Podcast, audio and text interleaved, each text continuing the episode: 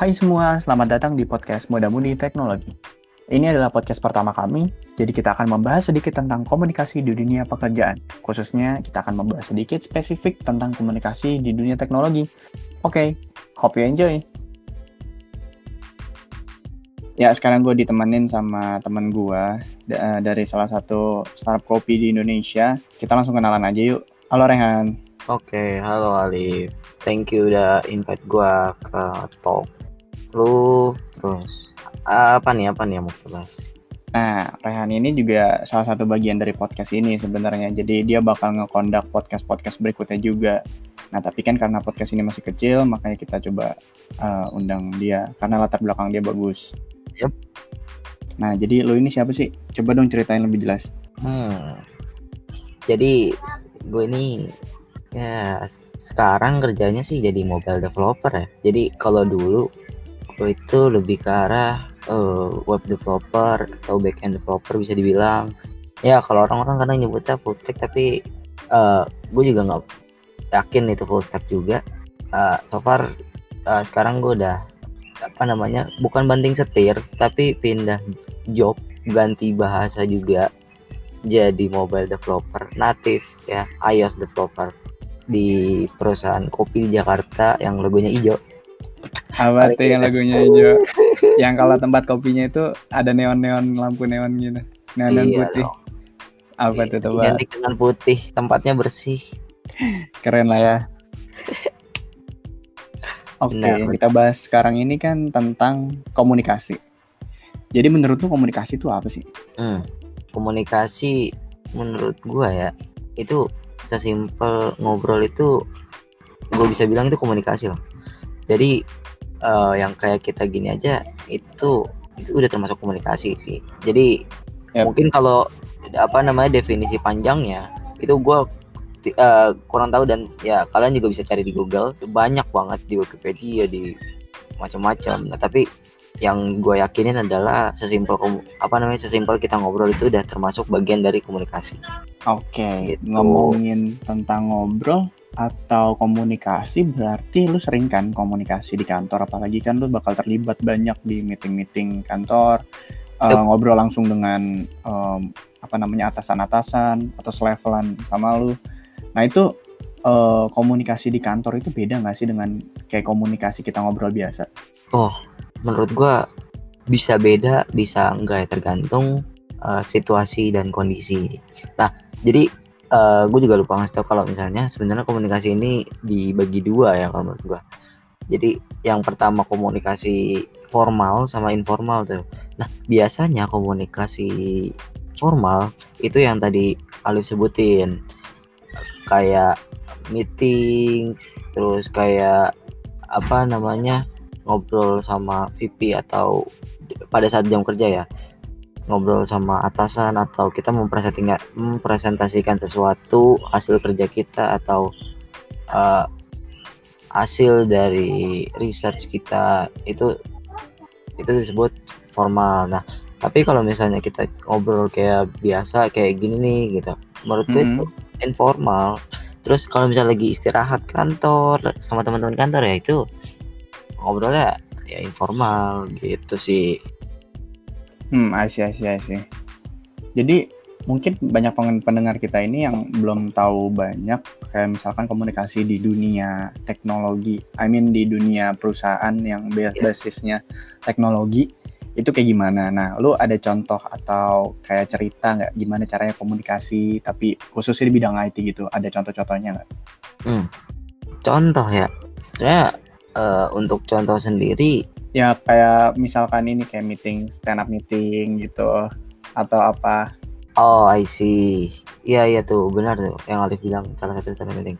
Oh iya mungkin bagi yang belum tahu jadi kalau di dunia IT itu ada sebuah ritual atau sebuah metodologi atau framework yang bisa dibilang itu kunci utama dari mengerjakan sebuah project sih. Kalau di kantor gue itu dimakainya istilahnya Scrum.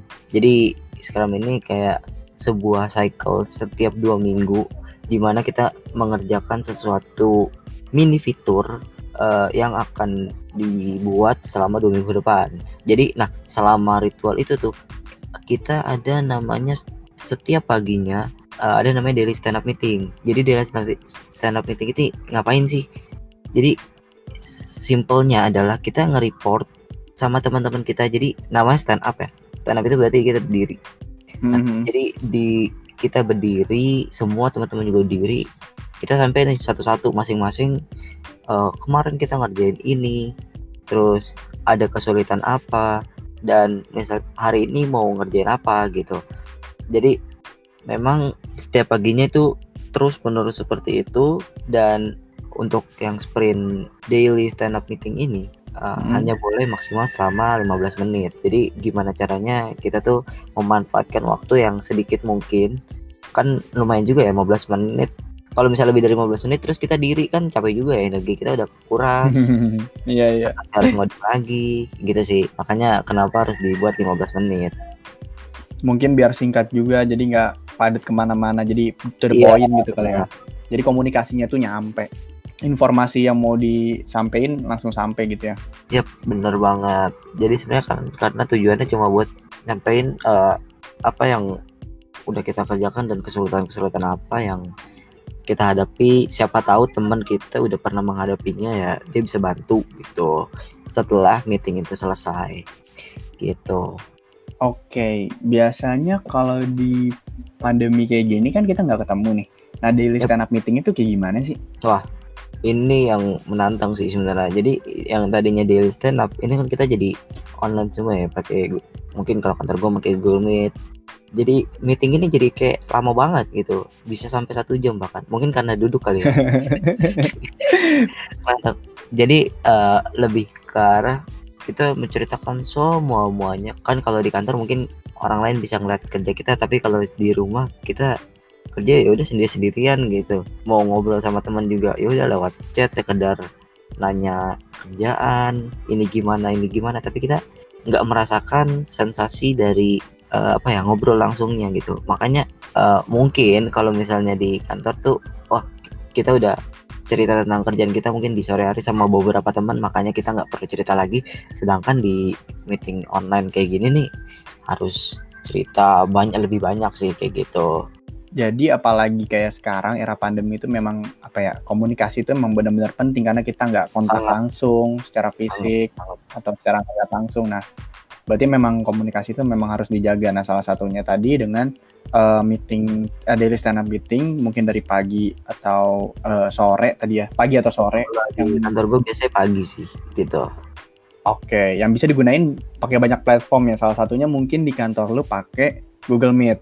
Google Meet Okay, ya okay. jadi banyak lah kan ada Zoom bisa macam-macam. Nah pergantian platform atau kayak misalkan sebelumnya offline ngobrol langsung kontak langsung jadi diganti jadi online. Nah itu kira-kira masalah-masalahnya apa aja sih? Kayak misalkan ada emosi yang nggak tersampaikan kah? Atau apa gitu yang lo rasain? Ya, uh, sebenarnya untuk masalah ya kalau di kantor gue sendiri. Ini sorry gue sangat subjektif. Jadi gini di kalau di kantor gue sendiri memang walaupun sebelum ada pandemi kayak gini uh, di tim IT sendiri ngadain yang namanya uh, remote remote working itu selama dua hari di satu bulan. Jadi dalam dua bulan kita bisa milih tuh dua hari kita mau remote working tuh bisa. Jadi walaupun kita remote dan teman-teman lainnya di kantor itu kita harus tetap join lewat Google Meet.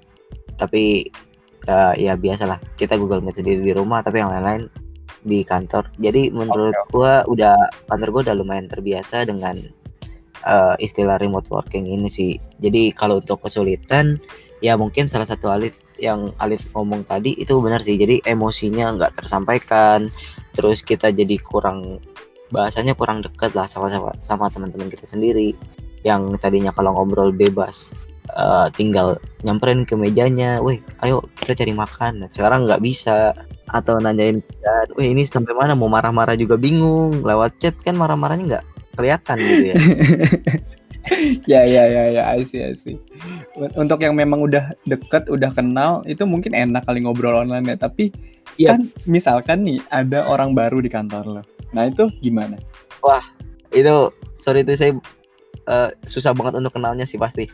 Jadi kayak dia baru baru masuk kantor misal. Terus tiba-tiba join. Pasti orang-orang lain bilang lah ini siapa ini siapa? Terus mau kenalan juga eh, apa namanya kayak ragu-ragu atau gimana. Tapi itu bisa di tackle kalau misalnya memang sesama dari kita itu sup- apa namanya bukan suportif ya. Ingin mengenal untuk satu sama lain gitu sih. Kayak pengen deket atau yang lain lah gitu Oke. Nah sebelum pindah pertanyaan nih, gue dikit. eh, jadi ada temen gue itu yang malah merasa bersyukur kalau misalkan eh, semua muanya ini dijadiin online. Karena dia orangnya introvert nih. Jadi kayak kontak langsung itu nggak bisa. Terus kayak ngomong langsung di depan umum nggak bisa. Nah sekarang kayaknya change-nya dia atau kesempatannya dia buat ngomong langsung di depan banyak orang tanpa harus kayak lihat-lihatan kontak mata. Nah kayak gitu-gitu nih. Jadi Hmm. apa namanya Benar. sebenarnya perpindahan uh, tra- eh, transisi dari offline ke online ini kayak ada minus ada plus minusnya gitu. Nah salah satunya plusnya dari dari cerita temen gue tadi. Tapi kan sebenarnya yang minus juga banyak ya. Kayak misalkan memang dia introvertnya mungkin kayak udah udah nggak udah nggak ketemu aja masih masih nggak enak buat ngomong gitu masih takut masih malu. Nah menurut lo gimana tuh yang kayak gitu tuh? Wah, untuk masalah introvert kayak gini ya terkadang gue juga setuju sih sama lu deh. Jadi apa yang tadinya malu-malu sekarang kan eh, mau nggak mau ya harus harus nyampein gitu. Karena ya namanya juga remote kita harus punya tanggung jawab untuk eh, kita ngerjain sampai mana nih. Nah itu sebenarnya eh, ada juga kadang introvert yang malah nggak suka dengan dengan adanya online kayak gini. gue belum tahu tapi siapa tapi mungkin ada. Hmm. kayak misalnya ah kenapa sih gua harus nge-report kayak gini? Ah, kan gue malas ngobrol ya apalagi kalau misalnya eh, yang memang kantornya harus apa namanya eh, ngobrol langsung gitu. Yang harus pakai Google Meet kayak gini. Kalau misalnya via chat mungkin dia merasa senang banget lah pasti. Orang cuma tinggal ngetik terus report itu udah sesimpel itu nge-reportnya mereka pasti senang. Tapi kalau misalnya dia harus ngobrol dengan yang lain-lain gitu mungkin yang orang introvert ini juga sedikit malas juga kali ya. Menurut gua untuk masalah introvert kayak gini sih em, asalkan dari dianya enjoy ya ya dari kantor juga harusnya memberikan apa namanya ya memberikan kelonggaran lah bahasanya Oke, dengan oke. tapi profesional gitu Oke, kalau itu kan dari sisi dianya nih introvertnya. Nah, kita tuh butuh apa ya? Kayak butuh bantuan gak sih ke mereka kan tadi lo mention lo harus supportive juga ke orang-orang baru. Nah, kita bisa nggak sih supportive juga ke orang-orang yang kayak gini? Seenggaknya kita menawarkan duluan kayak gitu. Bener banget. Jadi gini, eh, menurut gua yang Alif bilang tadi salah satu cara ngadepin orang introvert tuh malah. Jadi menurut gua adalah cara ngadepinnya yaudah kita main berani-beranian aja. Kalau misalnya sama-sama nggak enak, Malah misal gak ada yang ah, ngobrol ya. iya ada yang ngobrol bener banget. Makanya kita harus yaudah nih deketin aja mau nggak mau walaupun dia nyuekin kadang ya. Yaudah tetap tetap berusaha dulu gitu. Eh, apa namanya? Misalnya kita butuh eh, pekerjaan yang memang dia yang dia kerjakan gitu. Terus ada relasinya dengan pekerjaan kita. Ya udah, menurut gue tanyain aja. Jangan sungkan-sungkan buat nanya ke orang terus walaupun itu ada ada kemungkinan untuk dibenci sama dia ya. jadi jadi eh, mungkin pendekatan awalnya biar nggak terlalu tanda kutip dibenci sama dia adalah ya mau co- mencoba berteman dengan dia lah jadi eh, untuk mungkin untuk istirahat tanyai apa namanya tanya- tanyain hal-hal yang yang apa ya yang di luar kantor lah kita ngobrol-ngobrol biasa terus kita bisa ngobrol sedikit-sedikit. Jangan didiemin sih menurut gua. Kalau misalnya didiemin mungkin ya dianya terlalu keenakan juga dan kitanya juga makin loh kok dia makin jauh ya rasanya? Kayak bukan orang kantor kita malah gitu. "Loh, ini siapa? Jadi jadi kayak buat seakan-akan dia tuh kayak temen ya. iya. Jadi walaupun dia ini ya jangan di judge tapi ya coba di support gitu Oke, tadi kan kita udah ngebahas tentang komunikasi, kesulitannya, kayak ada beberapa orang yang kesulitan untuk komunikasi. Tapi di sini ada orang yang apa ya, yang udah udah jengkel banget deh, udah susah banget buat diajak komunikasi gitu. Hmm. Uh, lo pernah gak sih di posisi itu? Justru justru gue pengen posisikan diri lo itu di posisi mereka. Kayak misalkan mereka benar-benar nggak mau komunikasi gitu.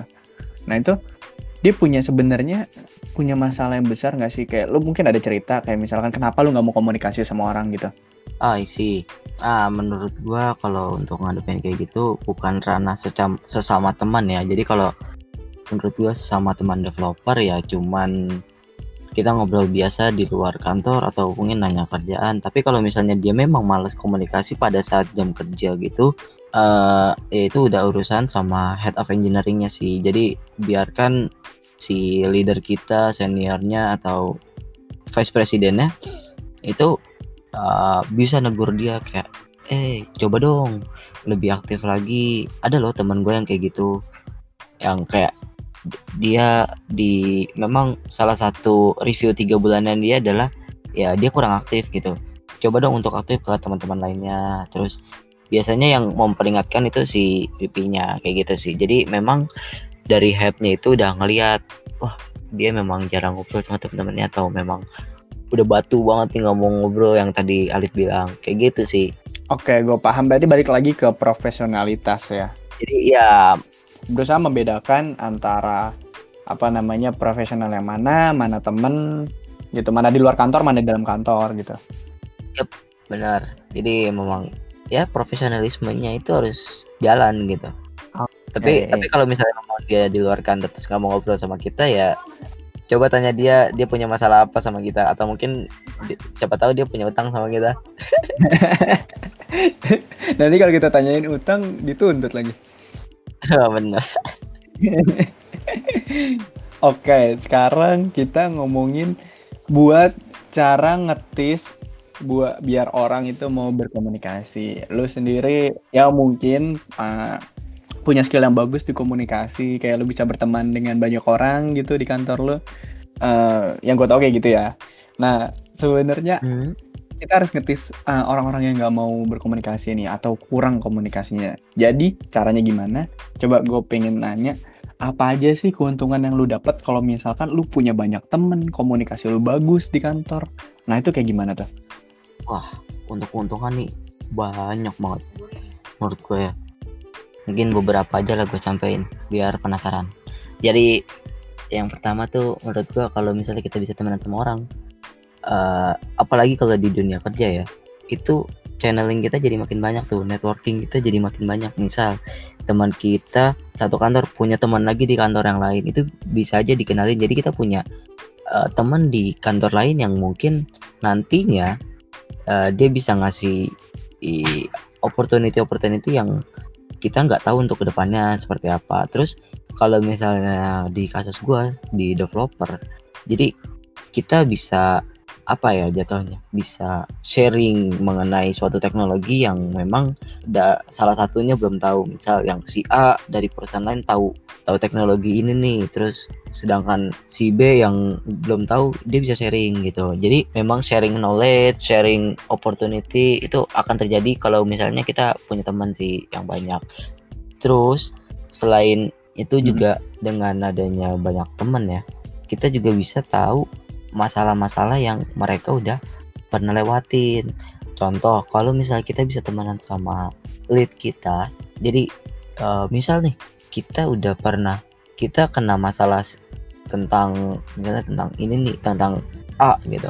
Nah ternyata pas kita curhat gitu curhat ke lead kita, ternyata dia udah pernah ngerasain itu dan dia udah tahu gitu cara nge-solve masalah ini nih masalah si A ini nih. Jadi ya menurut gue itu akan lebih mudah sih.